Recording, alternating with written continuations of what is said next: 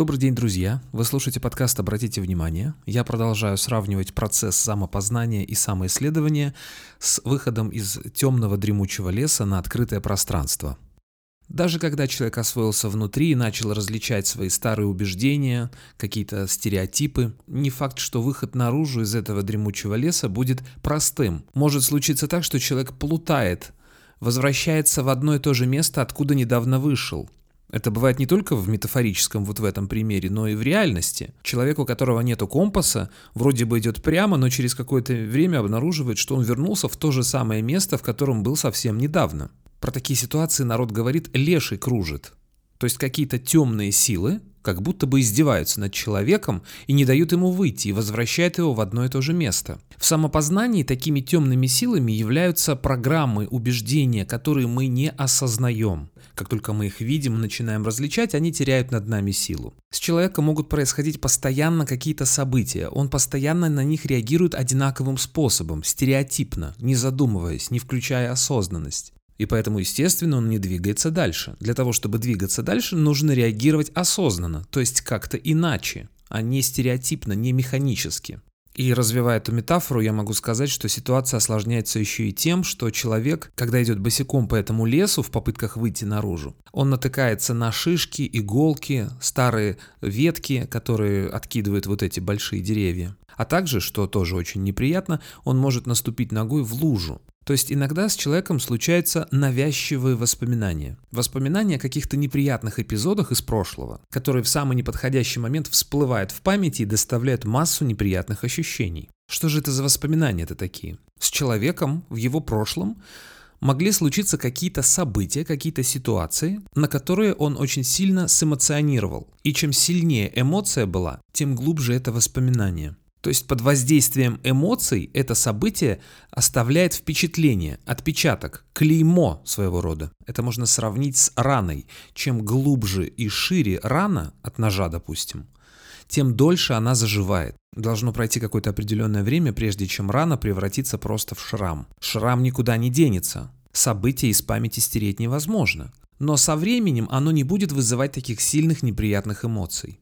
Чем ярче человек испытал эмоции, тем дольше это событие будет в памяти, и тем сильнее будет боль, когда в памяти будет всплывать это событие. Чем впечатлительнее был человек в момент этого события, чем он был менее защищен, чем он был менее осознан в этот момент, тем глубже будет отпечаток. Как правило, это происходит в детстве, когда еще не выработались психологические защиты, когда ребенок открыт, когда осознанность находится на невысоком уровне, как говорится, всем родом из детства. Какие-то воспоминания действительно может излечить только время. Это как с беременностью, требуется 9 месяцев для того, чтобы родился ребенок. Также и с неприятными воспоминаниями. Чем дольше проходит время, тем сильнее зарастает эта рана. О том, что нужно делать, чтобы ожидание не было таким тягостным, я расскажу в следующем выпуске. А в этом выпуске я поговорю о срочной помощи. Но действительно, а что делать сейчас? Через пять лет мне станет легче, окей. А сейчас мне что делать? Ведь мне же больно сейчас. Основная сложность заключается в том, что от этих неприятных воспоминаний сложно подстраховаться. Они возникают неожиданно. Понятное дело, что чем выше осознанность, тем реже воспоминания эти возникают. Но в том-то и дело, что когда человек находится в этом темном лесу, дремучем, пока он еще не вышел на открытую поляну и не утвердился в осознанности, эти воспоминания могут возникать неожиданно. Ну, например, я иду по улице и неожиданно от кого-то услышал запах, допустим, туалетной воды, который мне напомнил о той ситуации, которая была 15 лет назад. И резко, и поскольку я был неосознанный, резко возникли неприятные ощущения. Я перенесся воспоминаниями в, в тот момент и э, испытал каких-то неприятных ощущений. Или я услышал, где-то заиграла какая-то песня которая тоже у меня прочно ассоциируется с тем периодом времени или с той конкретной ситуацией. То есть это может возникнуть неожиданно. Это как если я иду по этому лесу, зазевался и ногой угодил в лужу, в холодную и неприятную.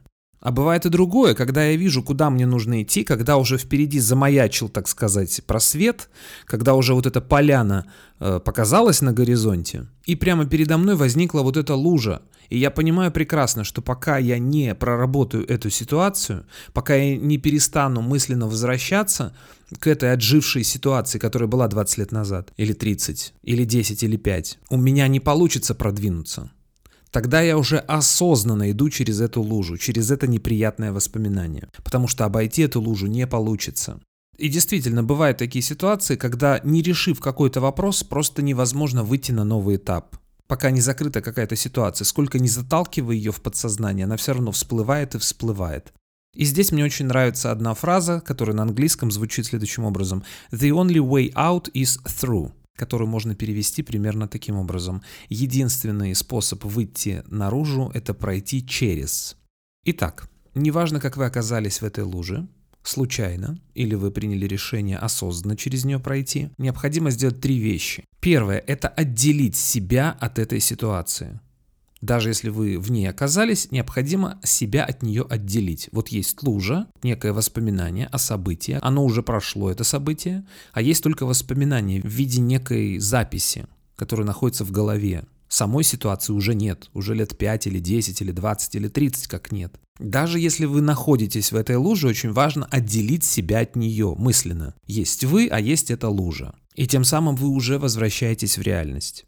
Второе – это нужно убрать эмоциональный заряд. Любое навязчивое воспоминание имеет эмоциональный заряд. Это может быть, кстати, не обязательно отрицательный заряд, это может быть и положительный заряд.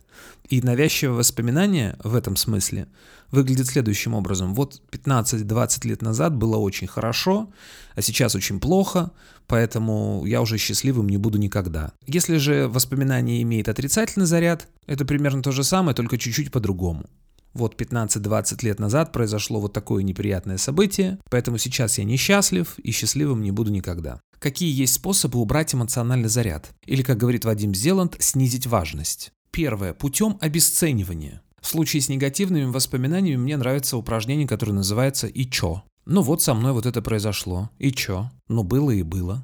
Это значит хотя бы на интеллектуальном, на логическом уровне объяснить себе, что проблемы нет.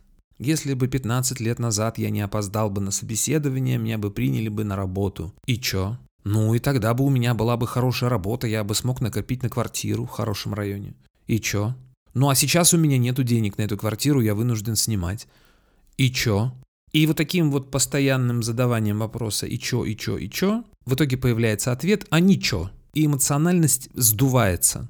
Если наоборот память постоянно возвращает к какому-то положительному воспоминанию, то здесь немножечко другая тактика. Например, вот хорошая и легкая была жизнь в детском садике, а сейчас тяжелая и сложная. И поскольку наш ум очень хитрый, он специально стирает те воспоминания, которые выставляют ситуацию в невыгодном свете.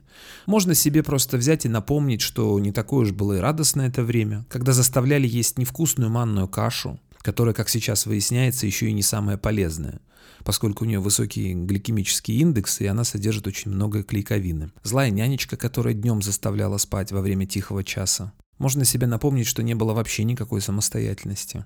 Я хочу это сделать. Нельзя. Почему? Подрастешь, поймешь. Еще один довольно распространенный и очень эффективный способ обесценить вот эту ситуацию – это юмор. Сатирики, юмористы, стендап-комики не просто так разговаривают на очень сложные темы. Они выставляют вот эти ситуации в таком комичном, смешном виде. Человек смеется и вместе со смехом обесценивает эту ситуацию. Еще один способ пройти вот эти первые два шага, отделить себя от ситуации и убрать эмоциональный заряд, предлагает Тони Робинс, известный мотивационный спикер. Итак, что он предлагает? Представить этот эпизод из прошлого, который постоянно возвращается в виде навязчивого воспоминания, как сцену из фильма, как небольшой такой видеоролик представить себе в своем воображении, представить себя сидящим в кинотеатре или у телевизора, у монитора и видеть, как проигрывается этот фрагмент, как проигрывается этот ролик. Что мы таким образом делаем? Мы отделяем себя от этой ситуации. То есть есть некий я, который сидит в кресле и смотрит на экран, а на экране вот эта неприятная ситуация. Или наоборот, чересчур приятная. И я вижу на экране себя, себя из прошлого, себя из той ситуации. Отделение произошло. Даже если я мыслями в этой ситуации, то я эмоционально уже не так вовлечен в любом случае. Следующее, что нужно сделать, это проматывать на убыстренной скорости в воображении в своем этот эпизод вперед и назад. И вот эти все персонажи очень быстро начинают двигаться. Быстро, комично, смешно. Ситуация перемоталась в одну сторону. Ситуация перемоталась обратно. И плюс для усиления эффекта наложить на это какой-то смешной, нелепый саундтрек из какого-нибудь мультфильма или какая-нибудь смешная песня группы Ленинград, я не знаю, или еще что-нибудь. Какая-то смешная, идиотская, нелепая музыка. Для того, чтобы убрать излишнюю драму, чтобы смотреть на эту ситуацию не на как что-то, о, какое-то страшное, тревожное, большое, сложное, а наоборот. Смешное, нелепое, комичное, идиотское. И вот так вот перематывать вперед-назад, вперед-назад. И параллельно будет звучать вот этот саундтрек под эту мелодию. Мысленно, конечно. Если вам так будет удобнее, можно включить в действительности эту музыку и представлять себе эту сцену, перематывая ее вперед и назад мысленно у себя в голове. Через какое-то время этот эмоциональный заряд убирается, и эта ситуация воспринимается просто как «ну было и было». И вот когда она уже воспринимается просто «ну было и было», здесь важно сделать третий шаг, доработать ее, чтобы подобные ситуации не повторялись. Это проанализировать и сделать вывод, какую пользу мне принесла эта ситуация. Для чего она произошла в моей жизни? Чему я научился? Зачем это все было? И когда происходит осознание, для чего все это было нужно, происходит рост, происходит прогресс, происходит перемещение на следующий уровень. Я таким образом как бы приближаюсь чуть ближе к этому открытому пространству и чуть дальше выхожу из этого дремучего леса. А со временем, по мере роста осознанности, таких луж будет возникать все меньше и меньше. Они будут встречаться реже, и сами по себе они будут меньшего размера. И когда человек выходит на лужайку, на опушку леса или на открытое пространство, поле, степь, вот в нашей вот этой метафоре, таких луж уже нет. Означает ли это, что больше не будет дождей? Нет, не означает. Дожди будут. То есть будут возникать разного рода ситуации. Но эти лужи будут быстрее высыхать под воздействием солнца и под воздействием ветра, и по причине того, что вокруг нет вот этих деревьев, которые задерживают влагу, потому что на открытом пространстве все это происходит гораздо быстрее. Но даже логически просто представить, чем больше вы осознаны, чем чаще вы находитесь здесь и сейчас, тем реже вы бываете в прошлом тем реже вы возвращаетесь мыслями в то время, когда вам было очень хорошо или когда вам было очень плохо. И в этом смысле метафора очень хорошо работает в плане общественных каких-то важных событий. Например, если наступила зима и выпал снег, снег везде лежит, и в лесу, и в чистом поле. Но когда наступила весна, снег быстрее где растает? На открытом пространстве. Потому что деревья преграждают путь солнечным лучам, и снег в лесу тает не так быстро, как на открытом пространстве. Он в лучшем случае растает к середине лета. И те, кто были на лужайке, те, кто были на опушке, на полянке, в степи, к середине лета уже успеют земляники наесться, в то время как те, кто находится в дремучем лесу, сидят в сугробе. И даже, кстати, если сугроб растаял к середине лета, еще целый месяц могут быть лужи не просыхающие. А там уже конец августа, середина сентября и опять начались дожди. Человек, который не прячется в лесу среди своих устаревших убеждений и который открыто воспринимает жизнь такой, какая она есть, он больше успевает съесть клубники, чем тот, который сидит в луже и занимается самосожалениями. Несколько дней назад я прочитал новость. В России недавно провели исследование и пришли к выводу, что 25% россиян считают себя жертвами перестройки. 70% людей не считают себя таковыми, а 5% затруднились ответить, но тем не менее, 25%, четверть опрошенных считают себя жертвами события, которое закончилось 30 лет назад. Началось 35 лет назад, а закончилось 30 лет назад. Во время перестройки, кстати, была популярна очень группа «Кино» и Виктор Цой. Творчество этой группы было популярно тогда среди молодежи, в том числе и потому, что Виктор Цой чувствовал наступление новых событий. Перемен требуют наши сердца, он пел. Среди прочих песен у него также была песня «Спокойная ночь», в которой были вот такие слова. «Я ждал это время, и вот это время пришло. Те, кто молчал, перестали молчать. Те, кому нечего ждать, садятся в седло. Их не догнать, уже не догнать. А тем, кто ложится спать, спокойного сна. Спокойная ночь». Если вы сейчас, иносказательно говоря, находитесь в полусонном состоянии, у вас какое желание? Накрыться с головой теплым одеялком или все-таки проснуться окончательно. Тем, кто хочет спать, я желаю спокойного сна, а со всеми остальными мы услышимся в следующую среду. Счастливо!